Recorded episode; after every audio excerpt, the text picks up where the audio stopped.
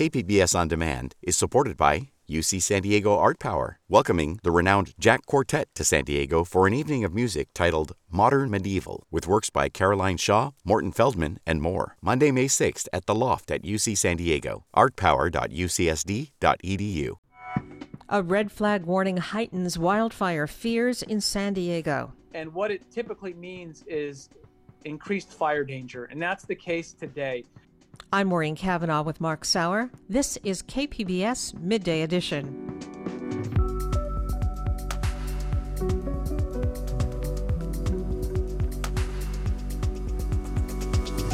Some rare good news about reversing climate change.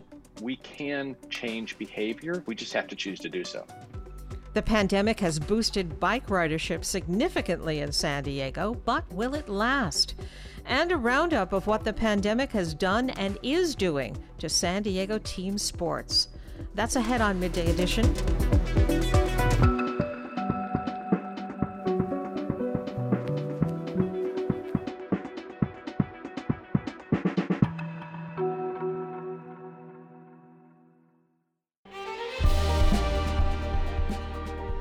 Hi, I'm Bill Hoehn. And I'm Ted Hoehn. Over the past 50 years, our family has brought many world class dealerships to Carlsbad, including Mercedes Benz, Porsche, Audi, Honda, Acura, Jaguar, and Land Rover. That's right. This year we're celebrating 50 years in Carlsbad. So, on behalf of the entire Hoehn family, we want to thank San Diego. Throughout the years, We've taken tremendous pride in meeting and even exceeding our customers' automotive needs. We value the relationships with our clients and look forward to serving you for years to come. We invite you to visit one of the Hoehn Carlsbad dealerships or hoehnmotors.com.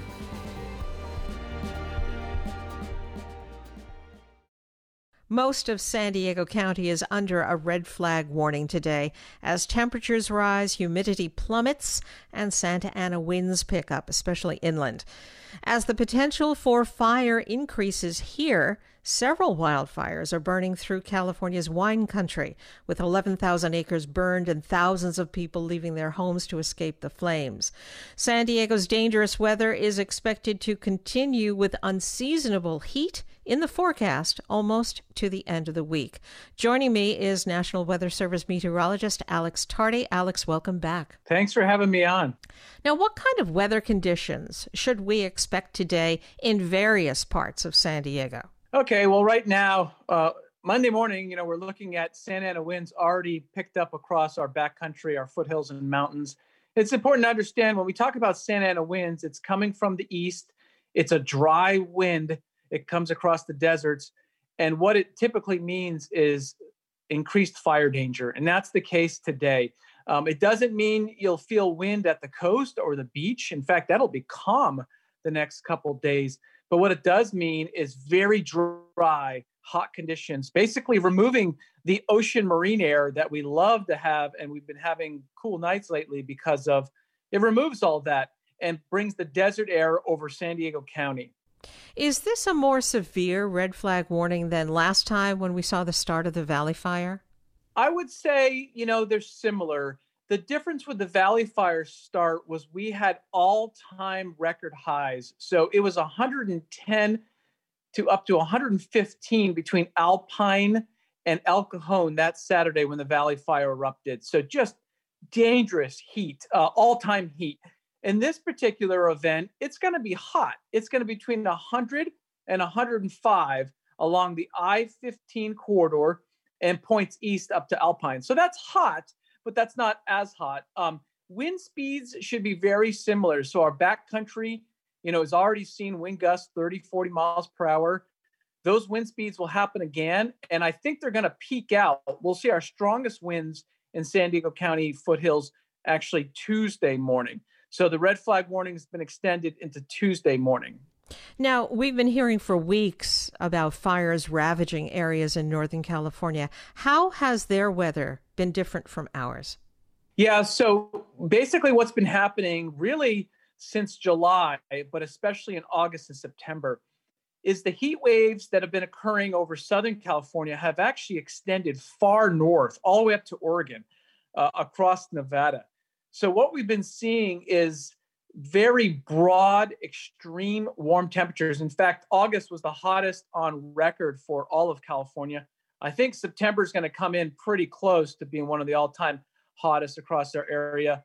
We've never seen conditions like this hot and, and really statewide all across the region. And that's bottom line been driving some of these fires. Now, on top of that, we have seen some wind events even in September. And the fire that's ongoing right now in Napa, Santa Rosa area, that's a wind driven fire.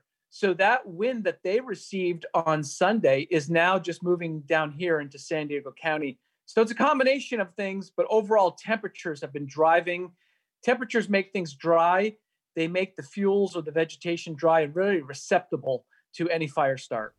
You know, I heard in a forecast that even though the red flag warning is going to uh, be expiring probably tomorrow, uh, that dangerous fire conditions will continue. What's the difference between dangerous fire conditions and a red flag warning? Yeah, so that's a good question. So typically, when we talk about red flag warning, think of a flag. Uh, you know, when the wind blows, the flag is showing itself off, and and it's very obvious. What's going to happen this week is sure we're seeing the wind now, and we're going to see the wind intensify and be even stronger again in the foothills in the mountains of San Diego County, not on the beaches, not on the coastal cities. Those areas will be calm. But when we get into Wednesday and Thursday, people are going to be complaining because the heat's not going to go away. It's going to be just as hot, even in some of our coastal areas. But the difference on Wednesday and Thursday is the wind's going to be much lighter. So we don't have the red flag conditions per se with the wind. But if you have a fire start when the temperature is 102 and the humidity's 10%. And given how dry the fuels are that we talked about, that fire is still going to burn. It just may not be as fast or as aggressive. It's still going to be dangerous. Is there any break in sight from these hot and dangerous fire conditions across California?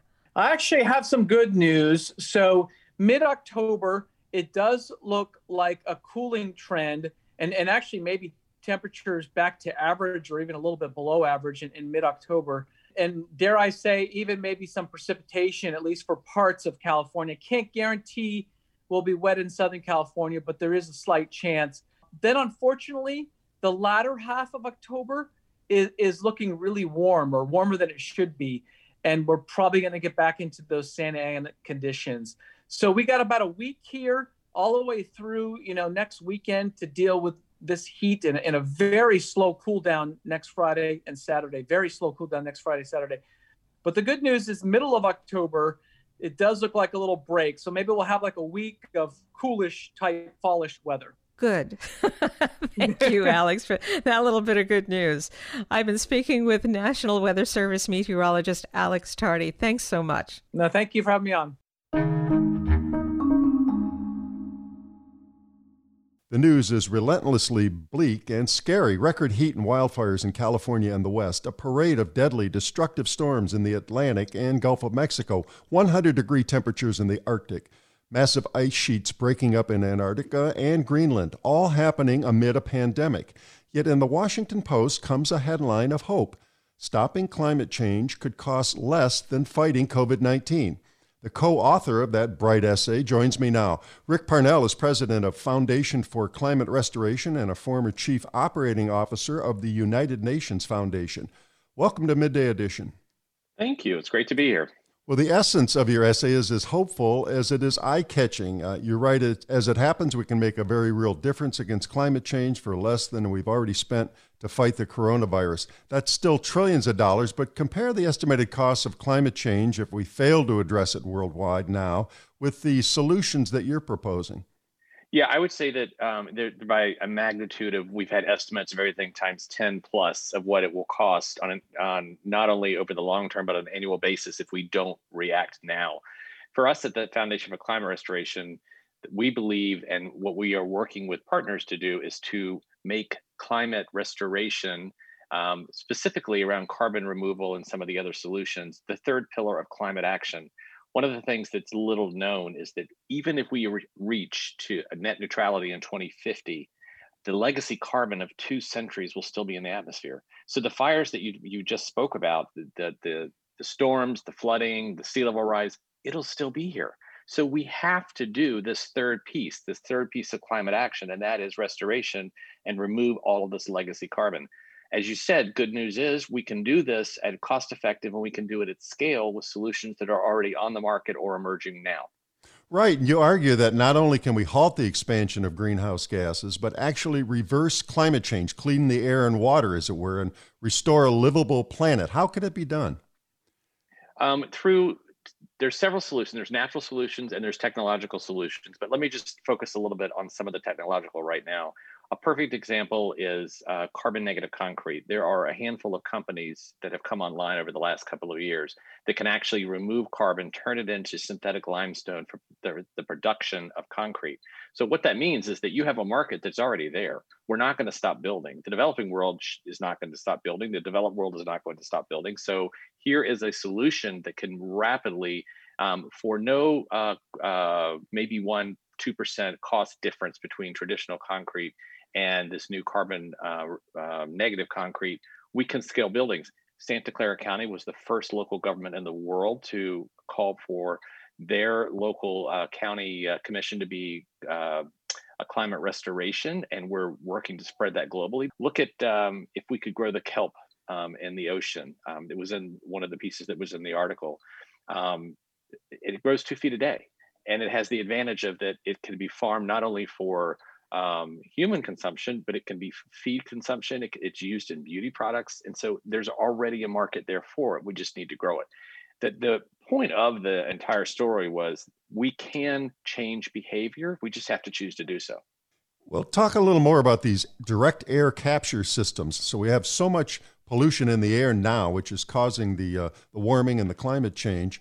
How do you actually reverse that with these air capture systems? What we what we're talking about is that you remove the carbon from the air. You can turn it in some of it can be um, sequestered underground permanently. Some can be turned into products that can be somewhat of a recycling of um, of carbon so they can be turned into things like jet fuel. That's not a perfect climate restoration solution but it's a path. Um, and then um, still others they are developing uh, products where you use the direct air capture machines um, and they can be uh, deployed at scale um, to remove the carbon and turn them into useful products. Uh, Climeworks is doing carbon carbon engineering is working on it. Um, the direct air capture has a, a, a, very very promising future for us getting to full climate restoration. Uh, but this is worldwide. Uh, can these mitigation methods possibly be cost effective if they're if they're done worldwide? They can be because they can be done in, in both the private sector and with uh, government policy. So again, um, there's about uh, six 650 different carbon removal um, operations that are both tiny um, and large around the world, um, and they're they're growing um, every day. So yes, they can be. What we need is that the private sector comes in with the beginnings, investments, um, seed capital for some of these different solutions. Then local governments can take them to scale because they can do it through their planning and procurement. So yes, absolutely. Yeah, it sounds like Joe Biden is making the uh, the same argument with his Build Back Better uh, part of his campaign. Now, when you make these arguments, you put forth these proposals. Uh, I'm interested in the response you're getting from leaders and lawmakers. How can we possibly get united leadership on this among hundreds of nations and different political systems? Well, I think that the biggest thing is that people need to use their voice. So when when you know, let me let me talk more about the movement that we're building um, for climate restoration. We have so many different partners, ranging from Earth Day Network to the Girl Up campaign to um, faith leaders. You know, the, the Pope called on climate restoration in a letter on September 1. Um, he talked about it for our common home. So more and more and more, you're seeing this out there. Um, I think that using your voice and demanding it, um, as we like to say, climate restoration should be happening in the pews. It should be happening at school, at work, wherever you are. You should be calling on your leaders to do climate restoration. So uh, you know, a year ago when we launched the foundation at the United Nations headquarters during General Assembly, it was an idea uh, around climate restoration, and it was it was somewhat nascent. And we just finished our second annual uh, Global Climate Restoration Forum, and we had unbelievable um, turnout. We had incredible speakers. Um, we had 40, I think 40 or 42 different um, leaders talking about the investment opportunity, the science behind it, calling for climate restoration. So I, I think that it's the, the, biggest thing is using voice. We can change behavior. We have to choose to do so. And if, if once we have critical mass of people asking for this, then we'll make the change. One of our speakers, Christine Harada, she was uh, the chief uh, sustainability officer for the United States under the Obama administration. As she said 10, 15 years ago, investment in wind um, and solar was, was pretty iffy. And look at that market now. So, you know, I have another partner that has said the work that you're doing is 10 years in the future. Yes, it is. So we start now and build this next 10 years of the future that we want. So, Build Back Green, it's a simple concept, a, a simple slogan. Do you think Build Back Green can be the, uh, the campaign going forward? I would love to see that. I hope that we uh, in the US can join the rest of the world on a global green campaign, but that would be our goal. One of the things that coming out of our second annual forum is that we've had investors, we've had entrepreneurs, we've had business leaders. How do we work together over this next 12 to 14 months? So when we get to COP26, all sectors are calling on the UN and uh, global leaders to make climate restoration and carbon removal the third pillar of climate action. Well, it's certainly good news in a uh, in an area in a discussion that uh, all too grim uh, far too often. I've been speaking with Rick Parnell, president of the Foundation for Climate Restoration. Thanks very much. Thank you so much.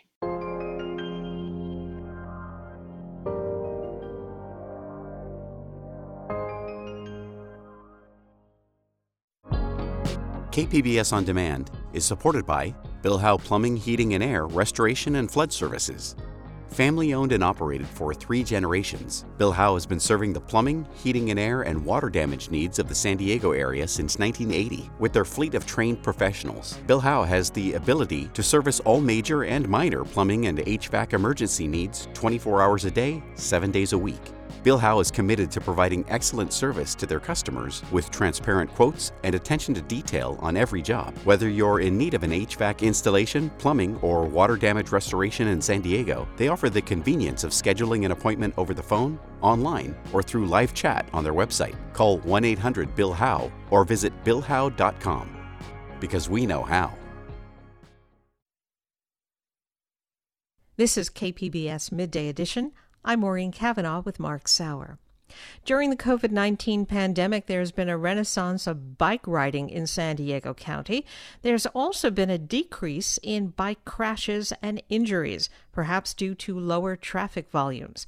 KPBS Metro reporter Andrew Bowen says advocates see this moment as critical to whether that positive trend continues. I'm biking with Oscar Tavera through Teralta Park, one of the stopping points on the self guided Black, Indigenous, and People of Color History Ride. Tavera is a board member of Bike SD and helped organize a small group bike ride along the tour. Teralta Park was included because of its significance to the history of City Heights. The site itself is a great visual representation of what can be achieved. Uh, the community organizers were able to advocate for this park after the State Route uh, 15 was constructed. It bisected the two communities, but this park was able to kind of join them together. It's making street level connections like these that Tavera sees as central to Bike SD's mission. And one of the few positives of the pandemic is that people have become more apt to get on a bike and explore their city. He and others are hopeful that the new habits stick after the pandemic is over. Getting the people more comfortable with understanding the uh, logistics of the road and feeling just even being comfortable riding next to cars. I think getting those families and getting those daily commuters out of their cars and understanding that biking is a, a possible alternative, not every day, but most of the time, could be a good solution long term. The Regional Transportation Planning Agency, SANDAG, measured a 42% increase in bike trips countywide from mid March to mid August this year compared to last year. Meanwhile, cyclist injuries from collisions were down 19% in the city of San Diego during that period. So, more people are biking and fewer are getting injured. And then as you get more people there, there is a critical mass and drivers become more aware, and I think we have to do all of it. County Supervisor Nathan Fletcher also sees a window of opportunity to make lasting change to reduce traffic congestion and greenhouse gas emissions. His office recently launched a program to give away up to 400 electric bikes to county residents. He says e bikes are especially promising in San Diego, which is spread out and has lots of hills. And I think this program is a perfect complement to come at the right time to inject electric bikes in there, which are much easier to use as a commuting than a traditional bicycle. And so I think we really need to think about as we come out of this how do we maintain and expand the, the progress we've seen in, in this area. One life lost is too many, one, li- one person injured is too many. Hasan Ikhrata is executive director of SANDAG, which gathered the cycling data. SANDAG recently completed eight new traffic circles in the city of San Diego, meant to slow down cars and improve visibility of cyclists. Ikhrata says they're an improvement, but they're still not enough. Eventually, we have to get to a place where we figure out how we separate bikes from traffic. And I think our long-term vision for San Diego region will envision a, a bike uh, network that will provide San Diegans the ability to ride without be, having a fear of hit by a car. Like Tavera and Fletcher, Ikhrata hopes the increased interest in biking brought on by the pandemic will change mindsets around building new protected bike lanes. Some projects have been delayed by several years, often under pressure from residents who don't want to sacrifice any road space currently dedicated to cars. We need our communities to be willing to, to, to give up something they got used to just simply because we believe a multimodal approach to any community is a great way to sustain that community. Advocates say the great promise of the bike boom during the pandemic is expanding their constituency. Things like e bikes and safe protected bike lanes can make biking more accessible to more people, like older adults or families with young children. Again, Oscar Tavera. This could be a simple thing that you could start doing on the weekend, and it's not a 20 mile commute, but maybe just starting around your block in the neighborhood. I think that will kind of make the system last longer. Andrew Bowen, KPBS News. Joining me is Andy Hanshaw. He's executive director of the Bike Coalition of San Diego County. Andy, welcome to the program. Thank you. It's great to be here.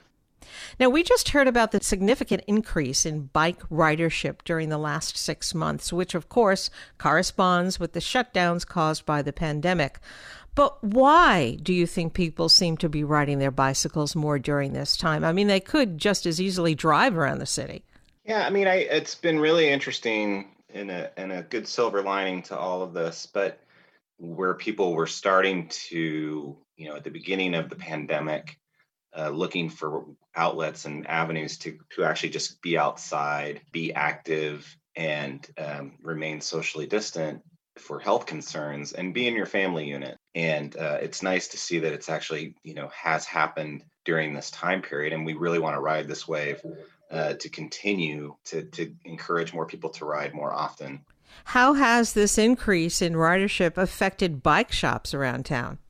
Well, uh, you can almost talk to any one of them, and they're they're struggling to keep inventory. It's been a tremendous boom for bike shops and service, and you know there there's a, a good uh, bad problem where you know it may take some time for your bikes to get serviced just from the backup. Uh, people wanted to get their old bikes fixed up when this came out. People wanted to find new bikes. I mean, it's hard to find, and this is, you know, not just local. This is a, an issue nationally with the bike boom that's been going on. It's not just a San Diego issue, but but in a good way. More people riding, but there is a lot of demand on bike shops, and they've they're really having you know a time trying to keep up with the demand. It's also now apparently safer to ride a bike than it was in the pre pandemic days. And I know bike safety is a big part of your organization's mission. Tell us about that. That's our top priority is to, to make it safe and enjoyable uh, for anyone who wants to choose to ride. And so more people choosing to ride creates you know one a, a safety in numbers uh, idea where more people are riding there's a greater awareness but also we've been promoting the slow streets movement and creating safer spaces during this time for people to walk and bike and be outside.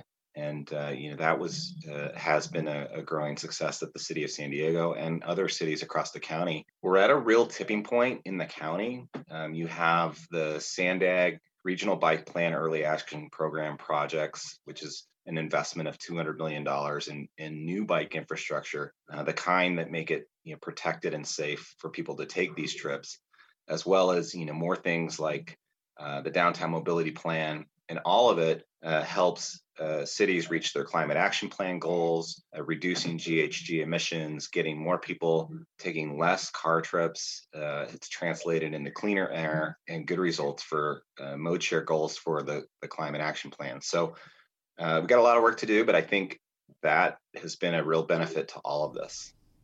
Now, expanding bike lanes and infrastructure has usually resulted in a fight in San Diego neighborhoods afraid of losing parking and auto access. Do you see that changing?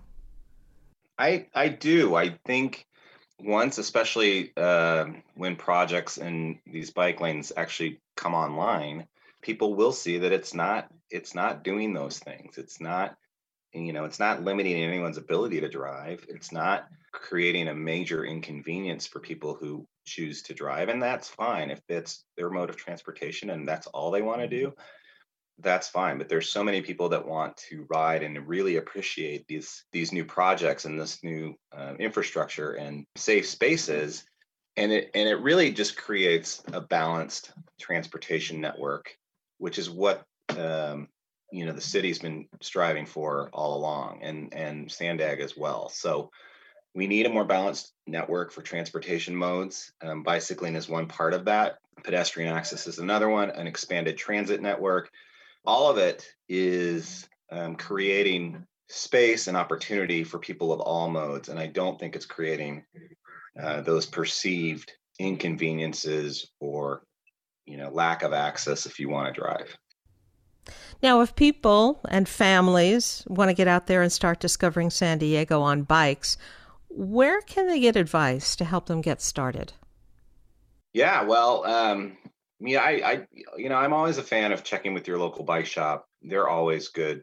Do check with us at the Bike Coalition. Our our website at sdbikecoalition.org has a lot of resources, has um, routes, has classes. We've been offering free uh, learn to ride traffic skills kind of classes for, for the last couple of years, thanks to some good grant funding and it's really it's really been effective and we're doing it virtually in most cases these days where we can you can take a quick you know one hour class and and learn you know commuting tips by bike.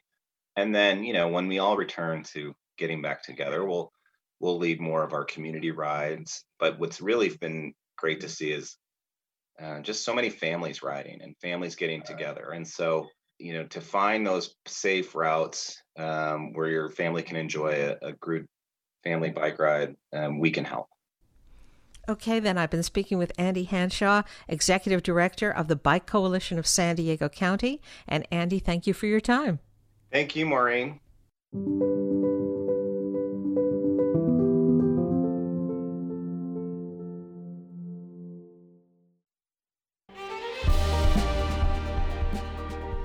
Hi, I'm Bill Hoehn. And I'm Ted Hoehn.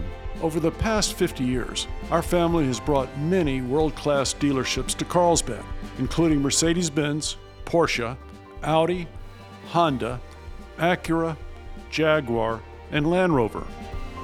That's right. This year we're celebrating 50 years in Carlsbad. So, on behalf of the entire Hoehn family, we want to thank San Diego.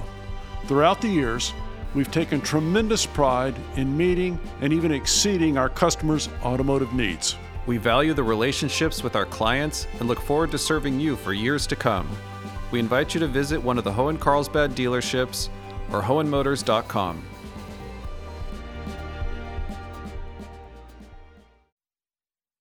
This is KPBS Midday Edition. I'm Mark Sauer with Maureen Cavanaugh. Flashback to last September, the Padres were winding down, showcasing young players before sparse crowds. The SDSU Aztecs were starting a successful football season. The baseball playoffs were about to begin, the NFL season was underway, and NBA and NHL teams were playing preseason games. This year, of course, sports have changed dramatically, along with everything else. Joining me to discuss the upending of American sports by COVID 19 is veteran San Diego sports journalist and author Jay Paris. Jay, welcome back to Midday Edition. Hey, Mark, thanks for having me on. Always good to be with you, nice folks. Well, Jay, let's start with some good news. The 2020 Padres are back in the playoffs for the first time in a dozen years. They've got one of baseball's most exciting young teams, but nobody can buy a ticket to watch in person. Tell us about this truncated season, what this odd postseason tournament is going to look like. Yeah, it even sounds funny, doesn't it? Padres in the playoffs. I mean, that's a sentence some 14 years in the making.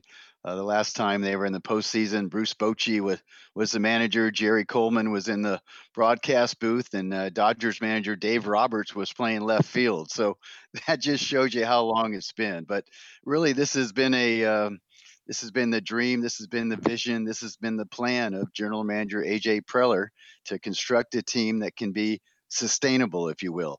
Uh, yes, it's great that they're uh, in the playoffs this year, but the way uh, Mr. Preller has constructed this team, uh, they plan on being in the playoffs year after year. And really, Mark, it, it kind of goes back to what we thought, or what the citizens thought, or what Padre fans speculated would happen when Petco Park was built. That was among the uh, selling points for Measure C to get it approved by the voters. Was that uh, this brand new stadium would create revenue streams that would uh, be able that would allow the Padres to be able to entice high price talent, which translate into successful seasons. And you know, the first uh, two out of three years after the the uh, Petco Park Open, the the Padres were in the playoffs. I mean, they were in the playoffs in in 05 and 06, and and people were settling in and with a brand new ballpark and go, my goodness, this is going to be fun. But what happened? Nine straight losing seasons, a, uh, a streak they snapped this year with a, a, thrilling season, and and they're back in the playoffs. And and Petco looks prettier than ever. The only thing missing are the, are the fans, those patient Padre fans who deserve to be in there hollering and screaming and high fiving with each other. Yeah, all shut out this year. I mean, it's just amazing. Now, do you like the Padres' chances in this odd postseason? I do. I mean, they've struggled a little bit down the stretch uh, offensively, but really the key is uh, Dinelson Lamet and uh, Mike Clevinger. Their top two pitchers both uh, prematurely left their last outings. In a short series, that that starting pitching is so important, and those are really their top two pitchers. So that that's the big question mark going in. Do they have the pitching to get there? But oh my goodness, that offense is so much fun to watch with Fernando Tatis, Manny Machado, Wil Myers, Eric Hosmer. There's a lot of there's a lot of there there, and just to, to show you how how things have changed. The Padres have gone 24 years without getting a single vote in the MVP balloting in the National League this year they'll have two players getting plenty of them in Tatis and Machado. Well, let's move to college football. The season was shut down this fall. No games out here almost any place else. Then it all suddenly changed. The SDSU Aztecs are going to have a season after all. Tell us what happened. Well, um, you know, it's not about the money when they say that. It's always about the money. I mean, the, uh, college football kind of said the quiet part out loud this year. Uh, it's a house of cards almost that, that these universities are, are built around their athletic programs. Uh, I've heard a good line that uh, you know a lot of these university presidents want to have a, a, a, university the football team can be proud of, or the other way around. You know, it's uh, somehow these players got uh, designated essential workers, and and they're running back into it. But you know, the sand could be thrown in the gears quickly if the the positive tests come up and and uh, they have to take some pauses in all this. But then the storyline is, of course, them having to play in Carson this year because of that construction. All of that got wiped away with the COVID nineteen. They're going to try to squeeze uh, eight games into eight weeks now, Mark, and that's a that's a pretty tight window. But let's see where it goes. It's um, it, it, felt like a college football Saturday this past Saturday with the SEC and all the big big name schools getting back in it. Uh, I think it's easy to start this process. Let's see what the end game looks like. Yeah, and all on TV for now. And of course, you say that the as you note, the Aztecs are going to play up in Carson, the suburb of LA, where the Chargers played, and I guess they're going to start the uh, construction out there on the Aztec Stadium in Mission Valley. Now, how are the fans reacting to all of this? Uh, Padre fans can only follow the games on TV or radio, read them about them in the web and in the newspaper. Uh, how are they feeling about it? You know, I, I think uh, they're heartbroken. Uh, in some ways that uh, you know the fans are excited about having a season. Uh, you know, the Aztecs went 10 and 3 last year. Uh, they got seven starters coming back on that top ranked defense. Uh, they got to figure out the quarterback situation. I think the fans are excited to for Aztecs football, but again, there's there's just such a sports such a component of, of being there and and uh, high fiving your buddy and, and cheering for a, a third down conversion. Uh, all of that is lost right now. So I, I, think from a distance, those fans are happy, but uh, you know, there's nothing like seeing it live. Right, and I want to get into that in a second, but but first, what about other college sports? Uh, soccer, lacrosse, are they scheduled to play, or is it just football? They aren't, and, and that's kind of, you know, if I was a parent and my boy was running out there playing, I mean, it's it's okay for him to play, but my kid can't play the flute in the band. You know, it's okay for football to go on, but uh, you know, my kid can't play soccer. It, it just it just reeks, Mark, uh, of schools grabbing money, and it just reeks of of these teenagers in some regard and early 20 year old kids having really no representation looking out for them and it, it just uh, it, it, it, feels different and uh, i hope it all works out and i understand with the, the rapid testing and the, and the bubbles these, these college kids are going to be in that's fine but once the practices and once the games are over uh, you know there are going to be college kids and we certainly saw the, the spike at san diego state with, with the positive covid COVID test. So I would be reluctant to uh, slap my kid on the rear end and send him out to play football during a pandemic. But uh, they say they got the test. They say they're doing the proper protocol. They say they've got it under control. We don't know, and, and that's really the big mystery of this. Of course, we're hoping for the best, but boy, when you're when you're dealing with somebody's health, it's uh, it's a red flag, if you ask me. Before we wrap up, I wanted your take on what sports in person and what normal seasons and playoffs means to our collective psyche as a, as a country. There's an emotional toll as well to not have our sports, right? Yeah, it's part of the landscape, part of the fabric. You know, sports brings people together. Sports gave us something else to argue about other than politics. You know, we right. could uh, argue Padres Dodgers instead of Trump Biden for a while. So, you know, baby steps. Uh, there were no sports. Now there's sports. At least uh, you can watch, and, and hopefully someday soon. And we're uh, got this in our rearview mirror. We can all get back together and and tailgate again. Well, we'll see how this odd narrative plays out. I've been speaking with veteran San Diego sports journalist and author Jay Paris. Thanks, Jay. Okay, see you soon, Mark.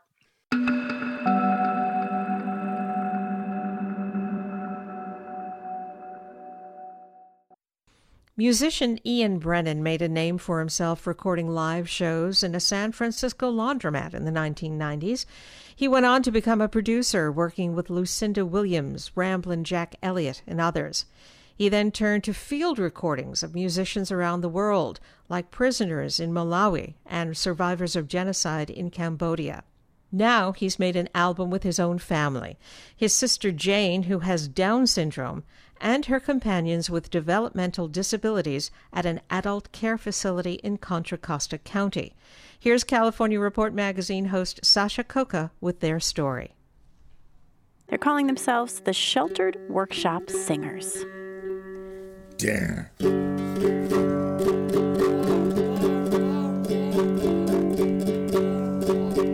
Damn. Ian, tell us about Jane. What was it like growing up together? Well, it was great growing up together. Uh, Jane is and was one of the biggest factors in my life, the most significant individual uh, growing up. Really, in my whole world was her. We're only 14 months apart. Music was our language of communicating with one another. Um, I was verbal before my sister was verbal, though she was older. You know, the the day I walked, I walked before she did. She walked the next day. You know, she wasn't about mm. to see her little brother walking, you know, without being able to do it herself. So so our destinies were quite entwined, and and she taught me how to listen. She taught me a way of listening, to listen not to the words, but to listen to the spirit. And the beautiful thing about her is that she is mostly nonverbal, but she knows the words to every song. She just makes them up as she goes along.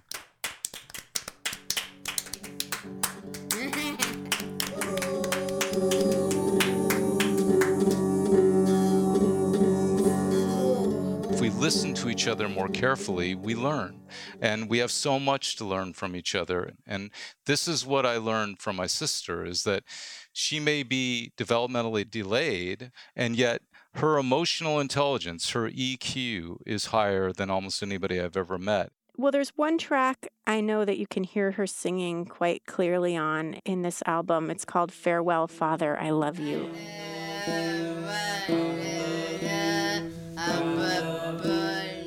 Well, my father um, was 85 years old, and uh, we we had had an idea about doing a recording with Jane and her peers for years. We realized that if we're going to do this, we need to do this now. My my father had been diagnosed with less than a year to live, and um, Jane is now 55, and uh, the life expectancy, unfortunately for her population, her generation with Down syndrome, is 60. We did the recordings with three generations with my three year old daughter, with my father present, and with Jane and, and her peers, many of whom I've known their entire lives. And uh, so that is Jane singing to my father and telling him goodbye. And in fact, he passed away two months after. You were nominated for a Grammy for your recordings of music by prisoners inside Zomba prison in Malawi, and you won a Grammy for Best World Music Album for your recordings with Tinariwen, musicians who have roots in Mali and Algeria.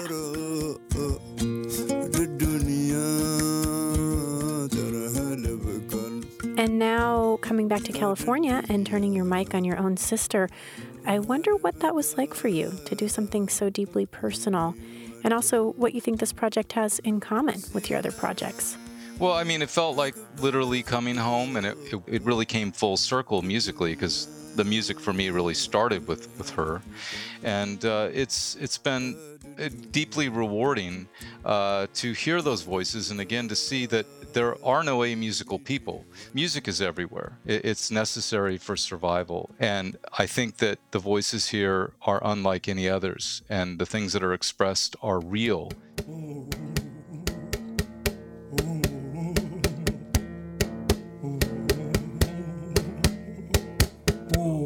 This record is comprised of instant compositions with people that had never written songs before, uh, you know, sung into a microphone before, or or played instruments before. Nonetheless, uh, the results were were stunning, and uh, so it was a leap of faith.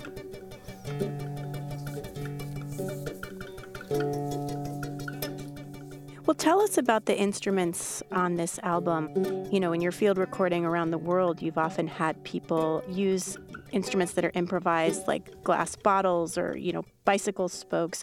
What were the instruments like on this album? Well, we used uh, some of the individuals' own devices, uh, the wheelchairs, the, the, the canes. There was a yoga ball. This is 100% live. What you're hearing is something that happened. And most recordings nowadays, what we hear is something that never happened. It's a simulation of an event that never actually occurred.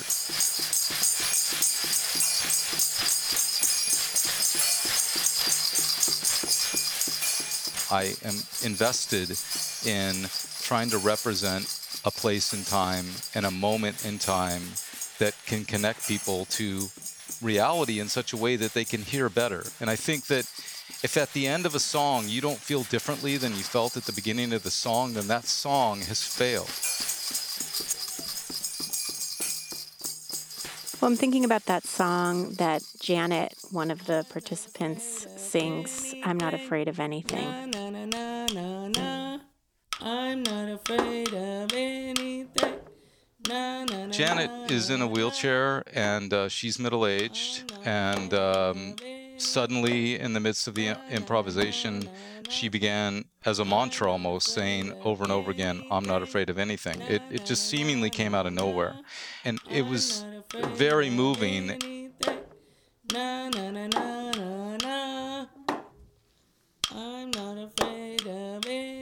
I hear those boasts so often in, in, in, our culture. You know, a lot of macho boasts about, I'm not afraid of anybody, I'm not afraid of anything, I'm a strong person. And then to see somebody saying that very matter of factly, but very clearly owning it and meaning it was so powerful and uh, moving. I'm just uh, in awe of many of the people on the record and, and, and true strength and true grit. There's also a song that I found very moving called Bad Memories by Tom.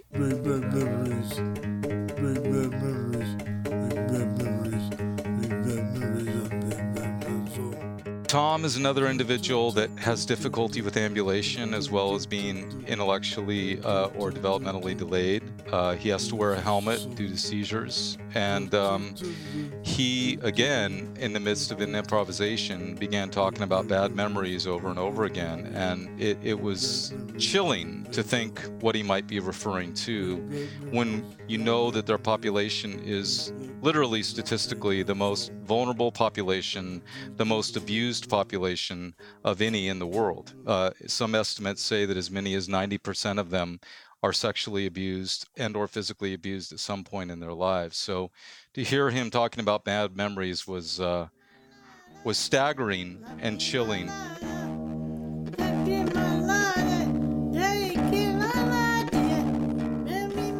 What message do you think that these songs have for us in a time when there's so much anxiety and, and fear and isolation in the world? What I've always learned from Jane and her peers uh, throughout my life is uh, is perseverance and tenacity and acceptance. That it's not a surrender, so to speak, but acceptance of limitations and then working with them and beyond them.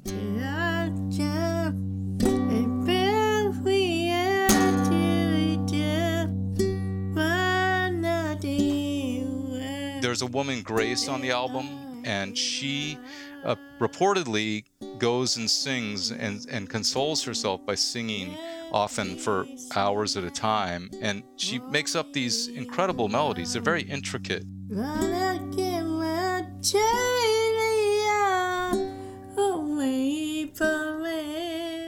And, and, and unique and complex. Some people have heard them and they say, well, what language is that in? And it's, it's, it's easy. It's in the language of music. It's the universal language. There are no words to those songs. So people are trying to find the meaning, and the meaning is embedded in the music itself. These lives have value, and they may be overlooked, but they have incredible value that might be a greater contribution to our society than, than some people might have ever considered or, or recognized. Musician and producer Ian Brennan talking about his new album, Who You Calling Slow, featuring the Sheltered Workshop Singers. And that was California Report magazine host Sasha Khokha.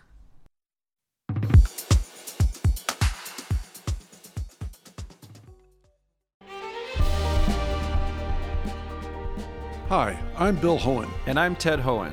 Over the past 50 years, our family has brought many world class dealerships to Carlsbad, including Mercedes Benz, Porsche, Audi, Honda, Acura, Jaguar, and Land Rover. That's right. This year we're celebrating 50 years in Carlsbad. So, on behalf of the entire Hoehn family, we want to thank San Diego. Throughout the years, we've taken tremendous pride in meeting and even exceeding our customers' automotive needs. We value the relationships with our clients and look forward to serving you for years to come. We invite you to visit one of the Hoehn Carlsbad dealerships or hoehnmotors.com.